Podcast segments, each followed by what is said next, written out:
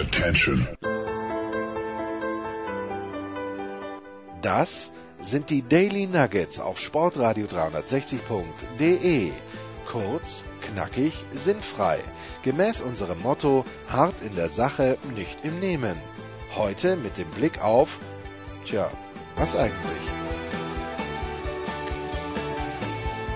Tja, öfter mal was Neues. Der Coronavirus macht's möglich. Wir werden kreativ und haben uns gedacht, wir machen jetzt mal ein neues Showformat hier bei Sportradio 360, nennen das Musikradio 360 oder man könnte auch dazu sagen, Sportreporter, die über Musik reden. Was dabei rauskommt, wir wissen selbst noch nicht so genau, aber wir gehen das jetzt einfach mal voller Begeisterung an, weil wir wissen, es gibt eine Menge Leute, mit denen wir beruflich und dann auch privat zu tun haben, die sich für Musik interessieren und sicher zu dem Thema einiges zu sagen haben. Und einer davon habe ich jetzt in der Leitung. Das ist François Duchateau, der unter anderem für die Sportschau arbeitet und auch als schreibender Journalist im Westen der Republik tätig ist. Hallo François.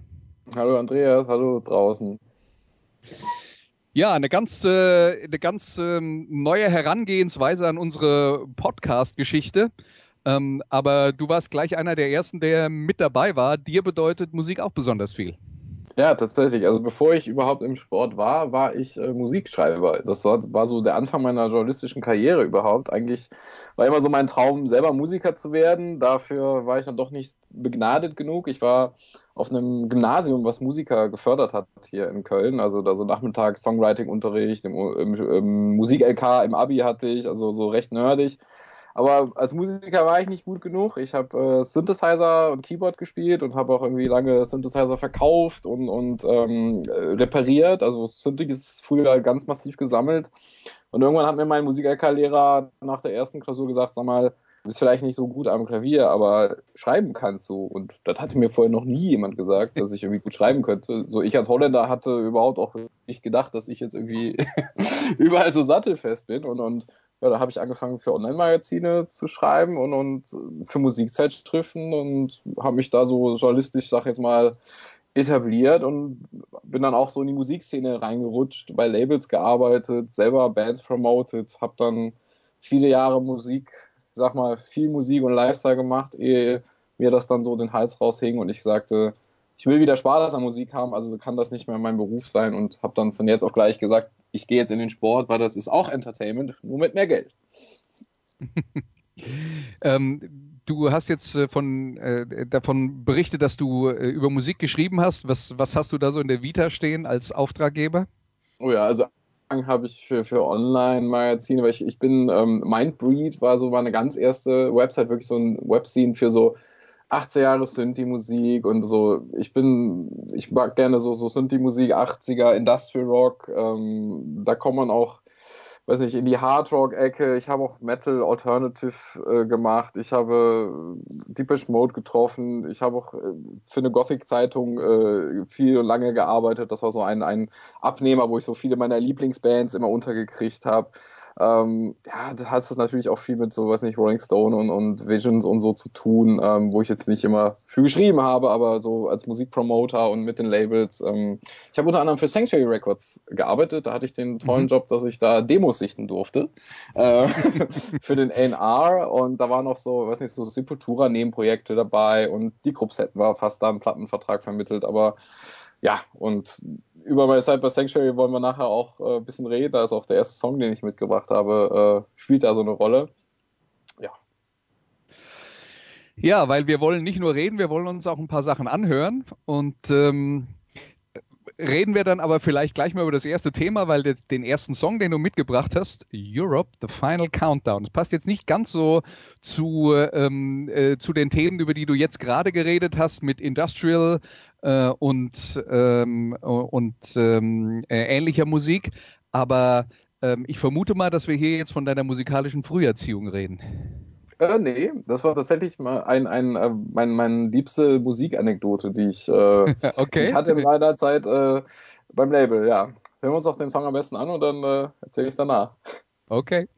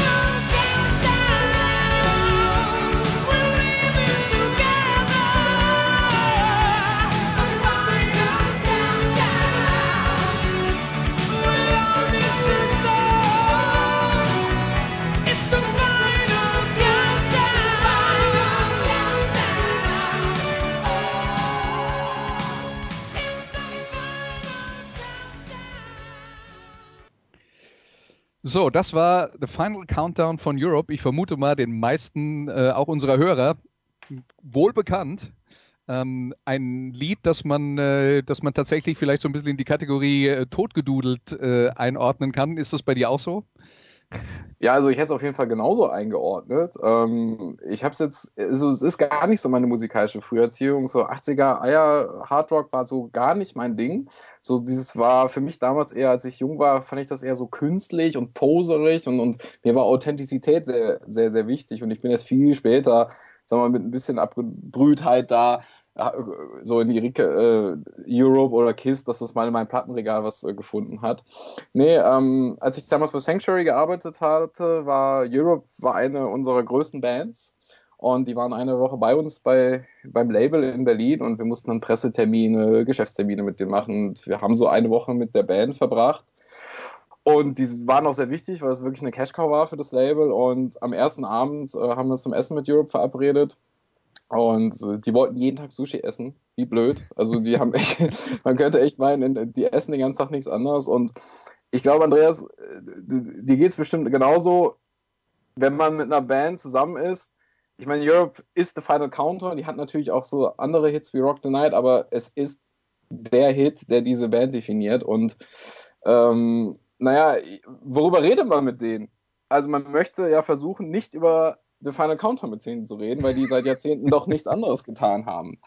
Das heißt, das habe ich mir wirklich in den Kopf gesetzt, gesagt, ey, bitte nicht, rede nicht über Final Countdown, das endet ganz böse. Und du glaubst es nicht, wir saßen am Essenstisch, es war irgendwie ein Sommerabend in Berlin, wir haben gerade die Getränke bestellt und auf einmal fängt der Sänger an, mit dem Gitarristen zu reden über den Tisch, so, Joey, es war so ein Wetter, wie jetzt, ne? Erinnerst du dich? Ja, ganz genau, es war wie damals. Ich saß im Proberaum, im Garten und das Wetter und auf einmal schoss es mir durch die Hände und meine Hände, auf einmal lagen sie auf der Tastatur und es machte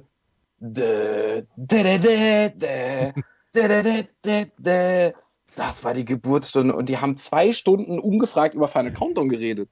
Und die haben bei keiner Gelegenheit es ausgelassen, über Final Countdown zu reden. Und das hat mich echt weggehauen, weil ich kenne das eher so, ich meine, wir kennen viele Bands, auch so Kurt Cobain und Nirvana, die haben ihre irgendwann auch gar nicht mehr gespielt, weil es denen aus den Ohren rauskam. Also so, das irre. Das habe ich noch nie erlebt, sowas. Und ja, die wollen tatsächlich nur noch über Final Countdown reden. Das heißt, sie stehen zu ihrer Vergangenheit, ist ja auch was wert. Also finde ich jetzt tatsächlich, ich hätte jetzt auch getippt, dass das einer der Songs ist, den sie halt spielen, weil sie müssen. Ja, aber vielleicht ist das ja auch Carrie. Ja, ich meine, sie wissen, was sie dem Song zu verdanken haben und ich meine ganz im Ernst, wir wissen vielleicht, wie sie damals aussahen, aber würdest du den Sänger von Europe heute auf der Straße erkennen? Ja. Okay, aber das liegt jetzt an mir. Nee, ich hab sie letztes Jahr in Balingen beim Bang Your Head Festival gesehen, wo sie Headliner waren. Da muss man jetzt auch mal klar sagen, die haben jetzt in den letzten Jahren auch wieder so ein bisschen eine Renaissance, auch mit Musik, die ein bisschen Blues-orientierter ist, als diese 80er-Jahre-Synthesizer-dominierten Hardrock-Geschichten. Aber ganz klar ist, die wären natürlich nicht Headliner beim relativ großen oder mittelgroßen Metal-Festival, wenn die den Song nicht gehabt hätten.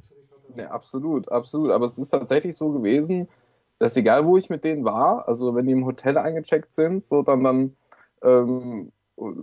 oft tun die das tatsächlich auch unter Pseudonym, aber der Sänger oder so, der wurde erkannt, der hat immer ein Upgrade gekriegt. Also hier in Köln, in Berlin, egal wo der war, der wurde überall tatsächlich noch auf der Straße erkannt. Und wenn du, sag mal, so jeden Tag erkannt wirst, dann hast du auch so ein Ego und weiß nicht, ich fand, das war wirklich so Rockstars und alles, was man an Klischees kennt über Rockstars und Musiker, es stimmt.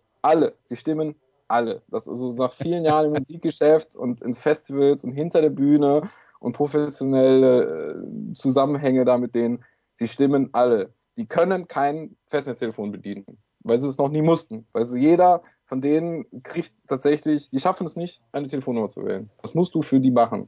Weil sie sitzen auf der Couch, sie wissen auch nicht, dass sie Verpflichtungen haben, denen wird alles abgenommen. Egal, wo sie aufkreuzen, Frauen finden sie toll, Männer finden sie toll. Und wenn sie mal irgendwie jemanden sie nicht toll findet, dann gehen sie einfach weiter, weil sie wissen, um die Ecke finden sie mich eh wieder toll. Also das ist ein ganz eigener Menschenschlag, diese Rockstars und Popmusiker mit ihren Höhen und Tiefen, aber ja, das für mich sind so, Final Counter erinnert mich immer so an meine eigene Zeit hinter den Kulissen und ja, es sind spannende Geschichten, die man da erlebt, aber es ist auch wirklich alles so wie im Klischeebuch und irgendwann hängt es auch einen Hals raus. So. Ja. Und um das loszuwerden, hast du dann angefangen, über Fußball zu schreiben, damit du mit den geerdeten Fußballstars zu tun hast. Ja, so also ein bisschen. Für mich ist das echt, Fußball ist echt für mich so eine Soap. Also ich meine, da hast du erwachsene Männer, die über Abseits reden, als wäre es Religion und die Fußballmanager, die feilschen in der Öffentlichkeit. Es ist wirklich gute Zeiten, schlechte Zeiten. Also so. Ich meine, ich bin Niederländer, ich bin FC-Fan und wenn mein Verein mal verliert am Wochenende, da ist noch nie so die Welt für mich zusammengebrochen. So. Und ich glaube, ich habe da einfach eine ganz gute Distanz dazu. Ich meine, Sport ist Sport, ist Leidenschaft. Ich sehe es noch nach wie vor nicht so als Produkt, obwohl es ein Produkt geworden ist. Aber es ist für mich nie so die Religion gewesen. Deswegen glaube ich, konnte ich da auch immer gut mit einer Distanz drüber. Okay. Das kann jeder haben bei der Musik. Deswegen habe ich die Musik irgendwann so beruflich hinter mich gelassen. Gut, dann würde ich vorschlagen, wir gehen zum nächsten Thema über. Wir haben einen Song, den du rausgesucht hast, und zwar von Beck. Das Lied heißt Where It's At und wir hören es uns jetzt an.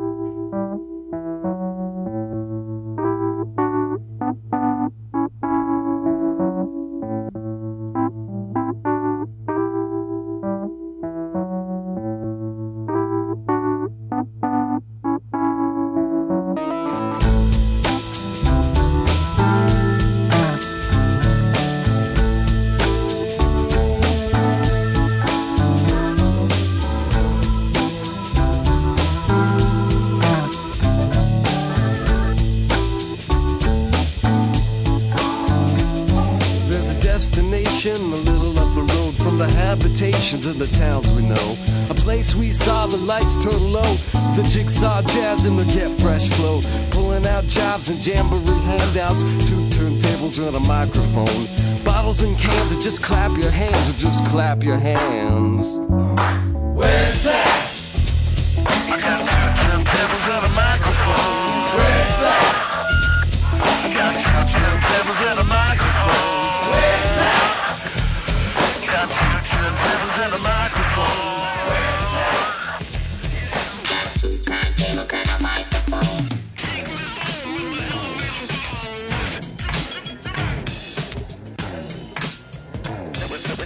That was a good drum break. Pick yourself up off the side of the road with the elevator bones and your whip flash tones. Members only hypnotizers move through the room like ambulance drivers. Shine your shoes with your microphone blues. Your suits with your parachute boots, passing the Gucci from coast to coast like a man getting Wilson. Where's that? I got two turntables and a microphone. Where's that? I got two turntables and a microphone.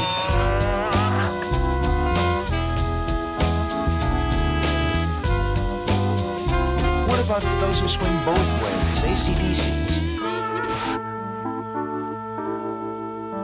Let's make it out, baby.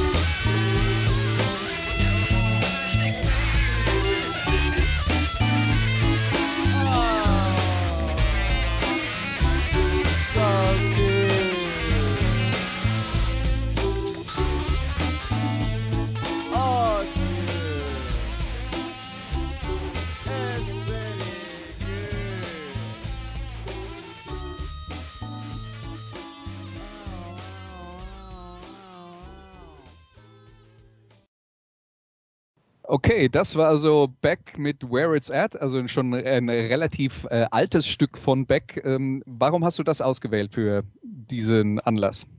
Beck war mein erstes Konzert. Ich fand Beck war eine der ersten Bands, die ich richtig gut, also Künstler, die ich richtig gut fand, so als junger Teenager. Ich weiß noch, das vorher so ein bisschen...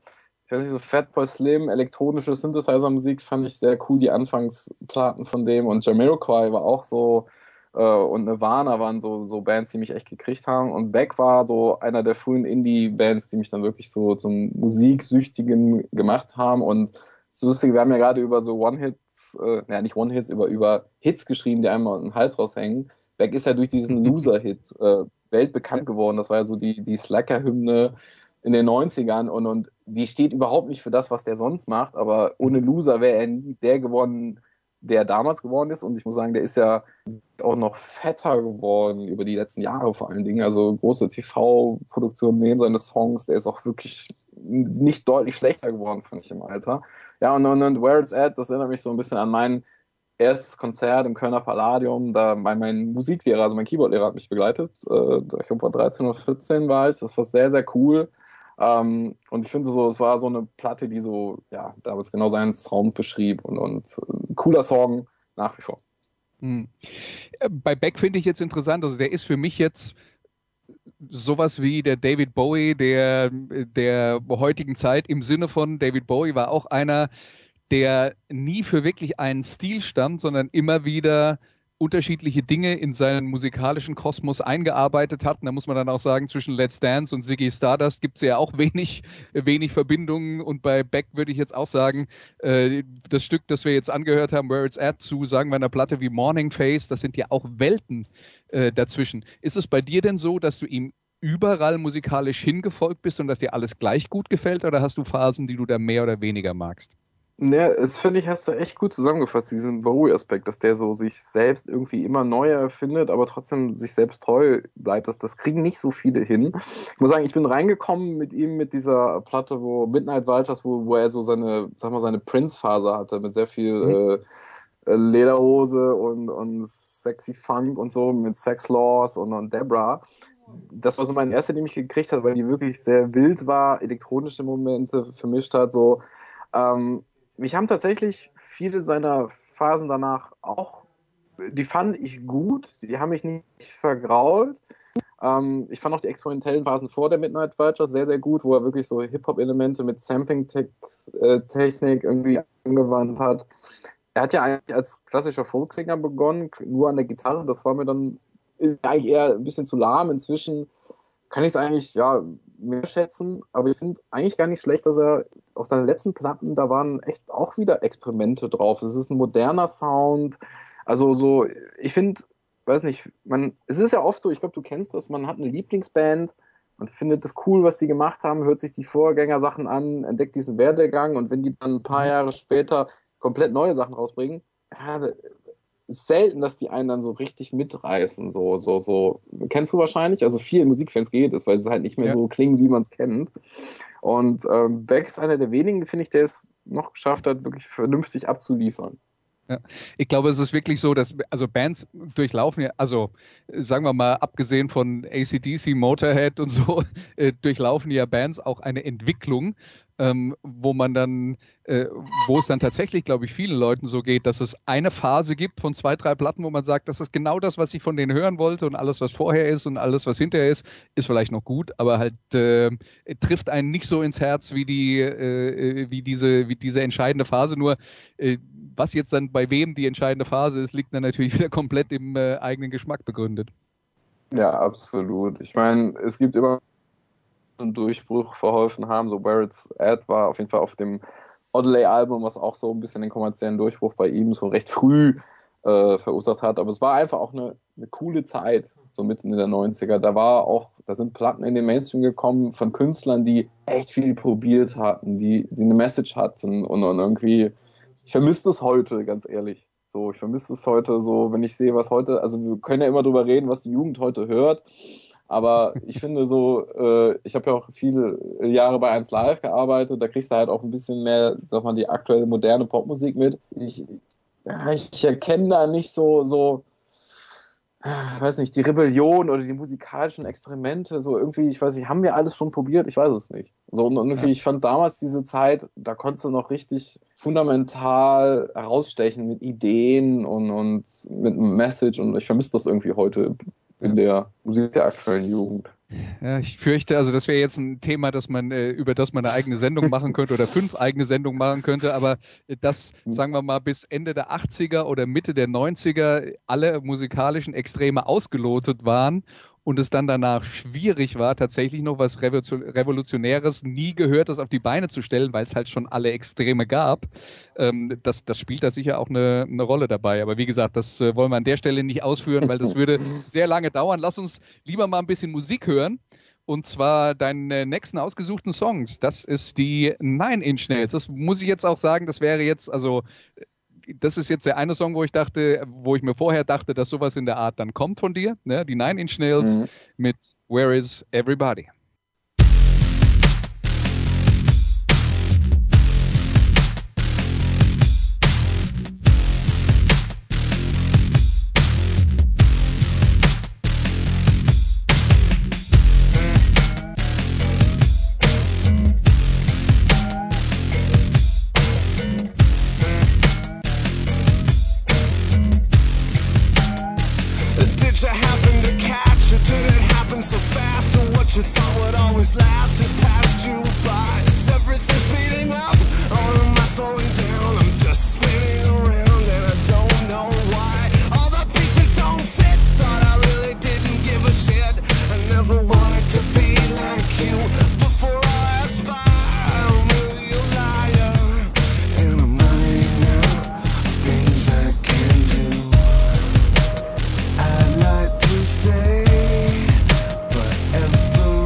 Day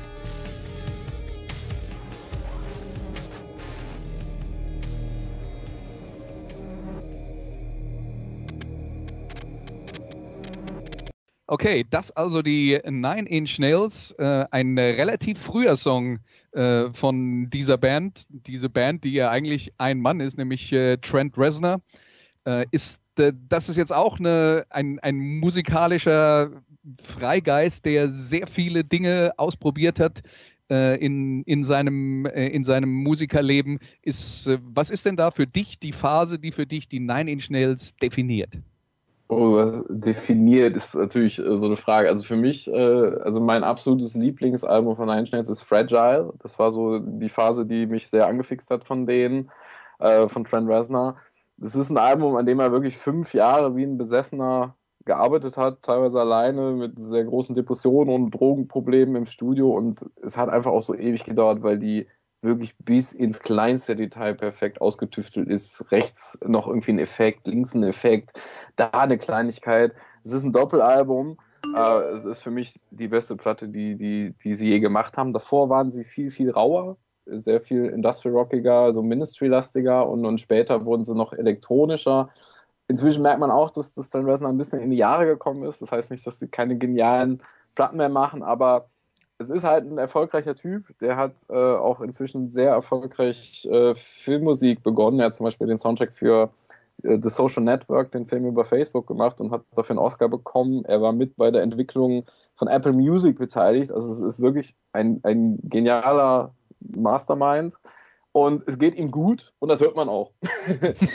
Also ich glaube, wir beide können oft, also ich stelle mal die These auf, dass viele Künstler noch bessere Sachen machen, wenn es ihnen wirklich schlecht geht, und das reißt halt mit, oder wenn du Krisen hast, die du bewältigen musst. Und er ist halt jetzt erfolgreicher Musiker, war sehr guter Geschäftsmann, er hat all seine Sucht hinter sich gelassen, hat seine Schulden abgebaut, hat Frau und Kind, hat erfolgreiche Ideen, kann machen, was er will, seine Filmmusik läuft fantastisch. Also das hörst du einfach den Nine Inch Nails Songs auch an, dass sie weniger Probleme behandeln. Sie sind dafür ein bisschen experimenteller jetzt im Sound geworden, aber ja, ich habe den Song mal mitgebracht, weil Nine Inch Nails ist so die Band, die mich geprägt hat, die mich weiterhin wirklich großer Fan bin. Ich habe auch ein Fragile Nine Inch Nails Tattoo auf dem Arm, so ein bisschen Artwork zusammenbuseln lassen. So dass, also wenn es mich eine Band definieren müsste, dann wären das Nine Inch Nails. Und das ist auch wieder aus so einer Zeit wie Beck, so Mitte der 90er, wo dann echt viel passiert ist, ja. Ich kann dir da vollkommen folgen, auch was die Veränderung der Musik angeht und was das vielleicht mit den persönlichen Verhältnissen zu tun hat. Wir sollten vielleicht nochmal unterstreichen, dass wir ihm das natürlich alles gönnen. Ja, es ist alles gut für ihn. Ja, absolut. Ja, absolut. Auf der anderen Seite, gerade gelesen, sie sind heiße Kandidaten, um dieses Jahr in die Hall of Fame die Rock'n'Roll Hall of Fame aufgenommen zu werden. Sie werden aufgenommen. Oder sie werden aufgenommen sogar, ja. Insofern... glaube ich, eine von den beiden mit denen, ja.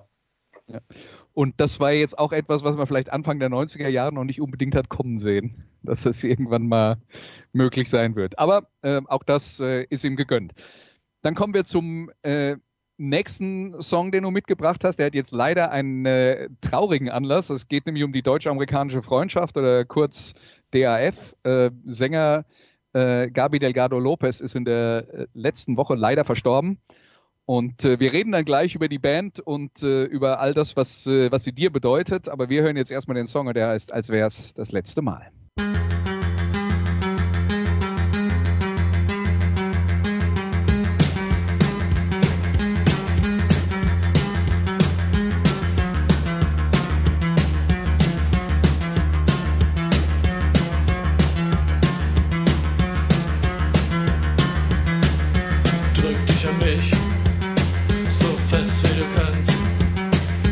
Küss mich, lieb mich, küsse mich.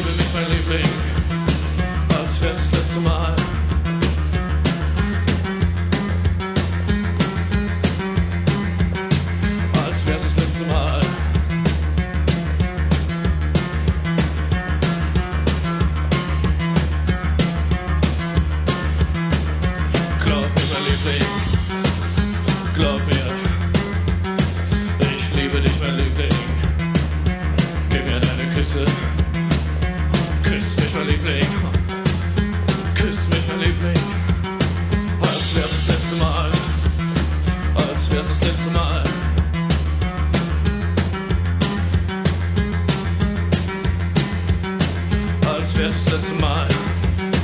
Als wär's das letzte Mal. Als wär's das letzte Mal.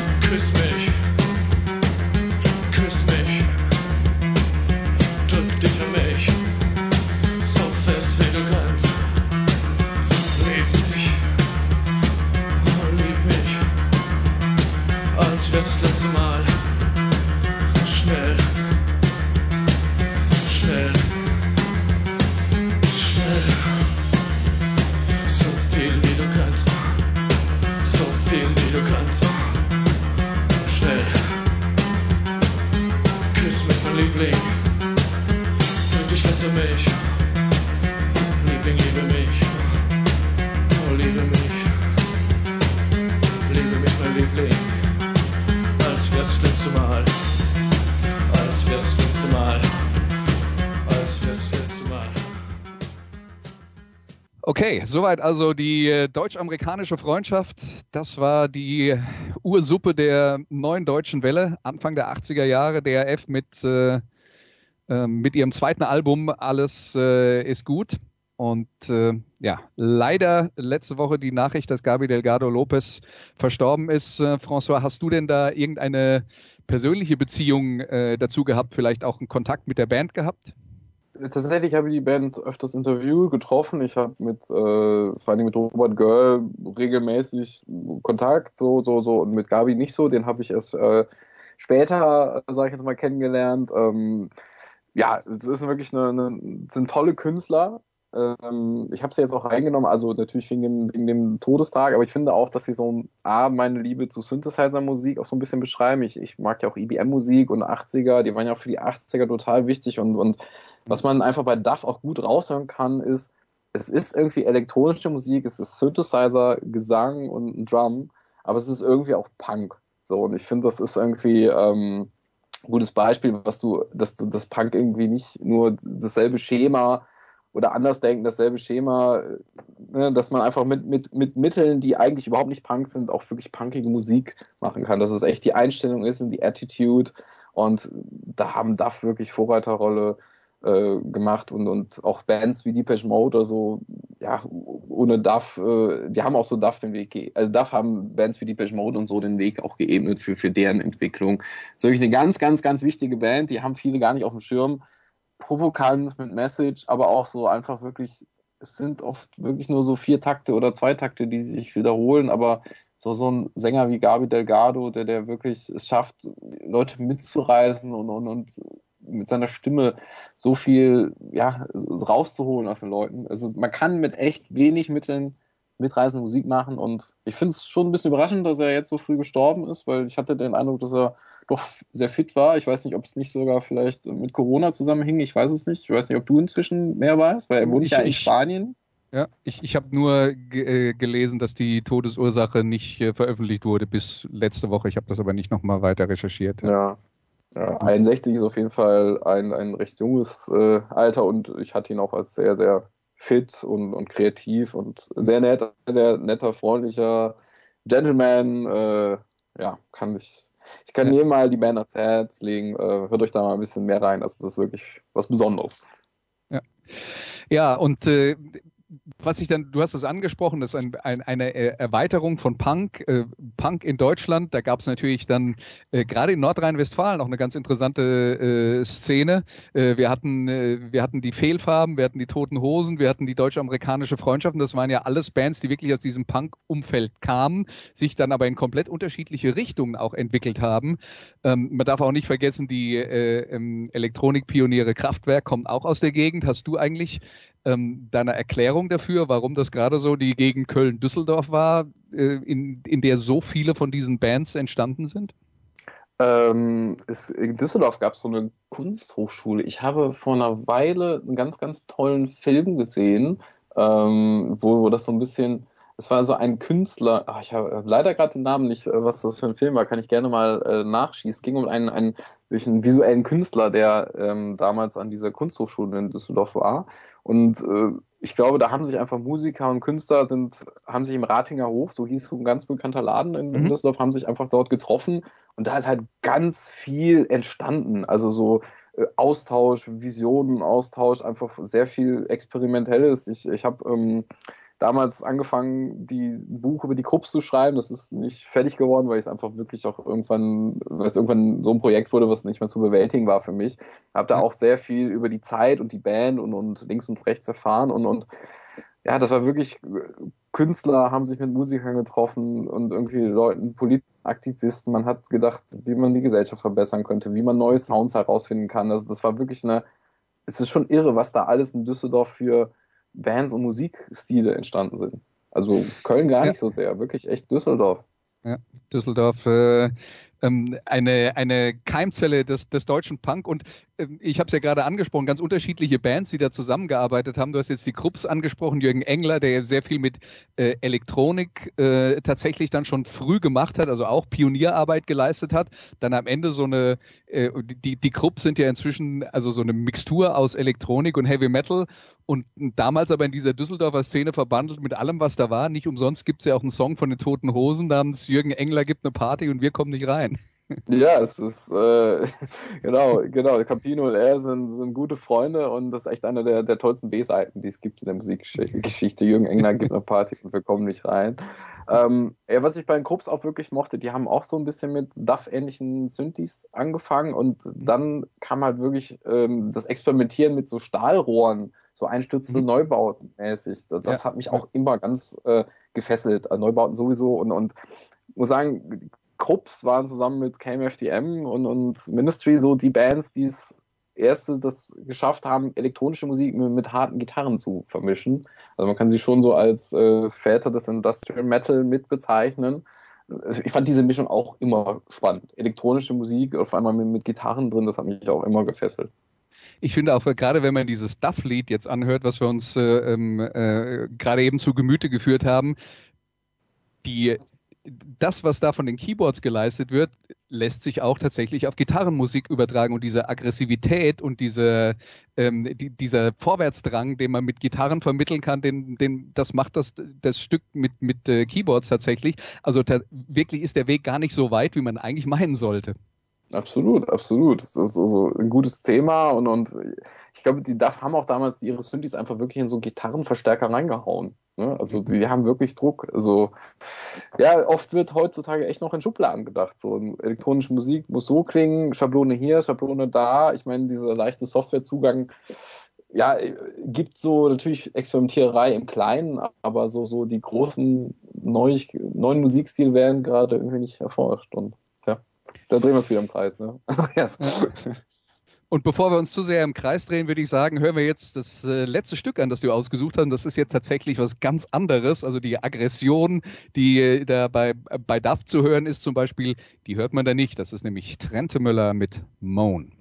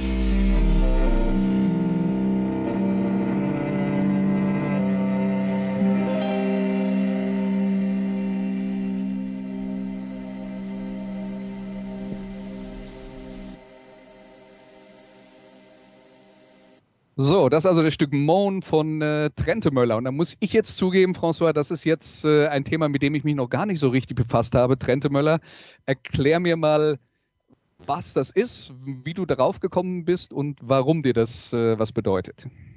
Ja, ich habe es mal mit reingenommen, weil Trentemøller vielleicht die letzte Band ist, die mir wirklich erst, die mich richtig gefesselt hat im späten, also ich will jetzt nicht sagen im späten Alter, aber erst sehr, sehr spät. Also die, ich sag mal, in den letzten 10 Jahren war das so eine Neuentdeckung für mich und das haben nicht viele Bands geschafft. Trentemøller, das ist ein Däne namens Anders Trentemøller, der ist komischerweise erstmal, war er erfolgreich durch seine Remixe. Der hat ganz tolle Remixe gemacht und wurde unter anderem deswegen bekannt, dass er Depeche Mode und Franz Ferdinand geremixt hat und ist so ein wirklicher, ja, dänischer, eigentlich ein ganz düsterer Typ, der hört zwar auch so Cure, hat aber angefangen mit so ganz instrumentalen Alben zu machen, wirklich, weiß nicht, ich hocke mich in Dänemark 2 Monate ins Musikstudio und mache so ein bisschen skandinavische, düstere Retro-Elektronik, ganz, ganz tolle Platten sind das geworden, aber er wurde irgendwie erfolgreich durch seine Remixe und war sehr, sehr gefragt. Wie gesagt, Transferdiemand in Depeche Mode und er ist auch irgendwann, glaube ich, ich weiß nicht, ob er Vorprogramm aufgetreten ist von Depeche Mode, auf jeden Fall durch diese Depeche Mode Connection hat der so eine große Aufmerksamkeit bekommen und irgendwann ist ihm auch eingeleuchtet, also wenn ich andere Leute remixe, verdiene ich nichts. Also hat er mehr selber Musik gemacht und mit dem 3. Album, ja, auch wurde es immer songiger, hat auch Gastsänger immer dabei. Und mit den Platten danach, die letzten 2, 3 Alben, kamen auch immer natürliche Drums, ein bisschen 80er Jahre Bass, also Bassgitarren dran. Also es ist inzwischen eine Band geworden, also auch live, ganz toll. Ich finde ja sowieso ganz, ganz tolle Live-Erlebnisse, wenn elektronische Künstler wirklich mit einer Liveband auftreten. Also mit echten Schlagzeug, mit echten Gitarre. Weil es gibt für mich nichts Schlimmeres als Bands, die wirklich einfach viel vom Band kommen lassen. Und da gibt es leider einen großen Trend so in den letzten 15 Jahren, dass elektronische Bands einfach nur mit dem Laptop auftreten und manchmal auch, während sie einen Song spielen, klatschen in der Luft. Bei Scooter ist das noch irgendwie cool und kredibel, aber auch immer mehr Rockbands oder Metalbands, die dann so Phrasen vom Band kommen lassen und so, das finde ich echt schade. Und Trentemøller ist wirklich die letzte Neuentdeckung, die mich echt so in den letzten 10 Jahren sehr, sehr geflasht hat. Moan ist so der größte Hit von denen. Ich würde es einfach mal sagen, hört euch mal mehr von denen an. Das ist auf jeden Fall für Leute, die elektronische Musik mögen und so ein bisschen 80er-Kinder sind nett. Sie haben auch irgendwie auf den letzten Platten so Cure-Elemente drin. Das lässt das aktuelle Hörbeispiel nicht vermuten, aber es ist wirklich die letzte richtig spannende Band, die ich entdeckt habe, ja. Okay, ja, dann sind wir fertig für heute. Hast du vielleicht jetzt noch eine zusätzliche Empfehlung, vielleicht aus dem Jahr 2019 oder 2020 noch irgendwas, was du jetzt aktuell gerade auf dem Plattenteller liegen hast? Also ich muss sagen, es fallen mir wenig neue Bands ins Auge und das ist irgendwie schade. Die letzte Platte, die ich mir geholt habe, war von Ftang, F-T-A-N-G, Ausrufezeichen, das ist ein Bekannter von mir, der auch bei vielen Seitenprojekten mitgemacht hat. Das ist auch so, geht so ein bisschen in die Richtung Nine Inch Nails, Trentemøller, bisschen ruhiger Alternative, Indie, 80er, Industrial Rock. Zieht es euch rein, ihr könnt gerne auch mal einen Link posten für ein Hörbeispiel. Das war so das letzte Beste, was mir so über den Weg gekommen ist. Okay, dann François, vielen Dank, dass du bei uns warst und mit uns über deine musikalischen Einflüsse geredet hast und vielleicht gibt es ja noch ein nächstes Mal. Sehr gerne. Ich habe auf jeden Fall genug Musik auf Teller. Okay.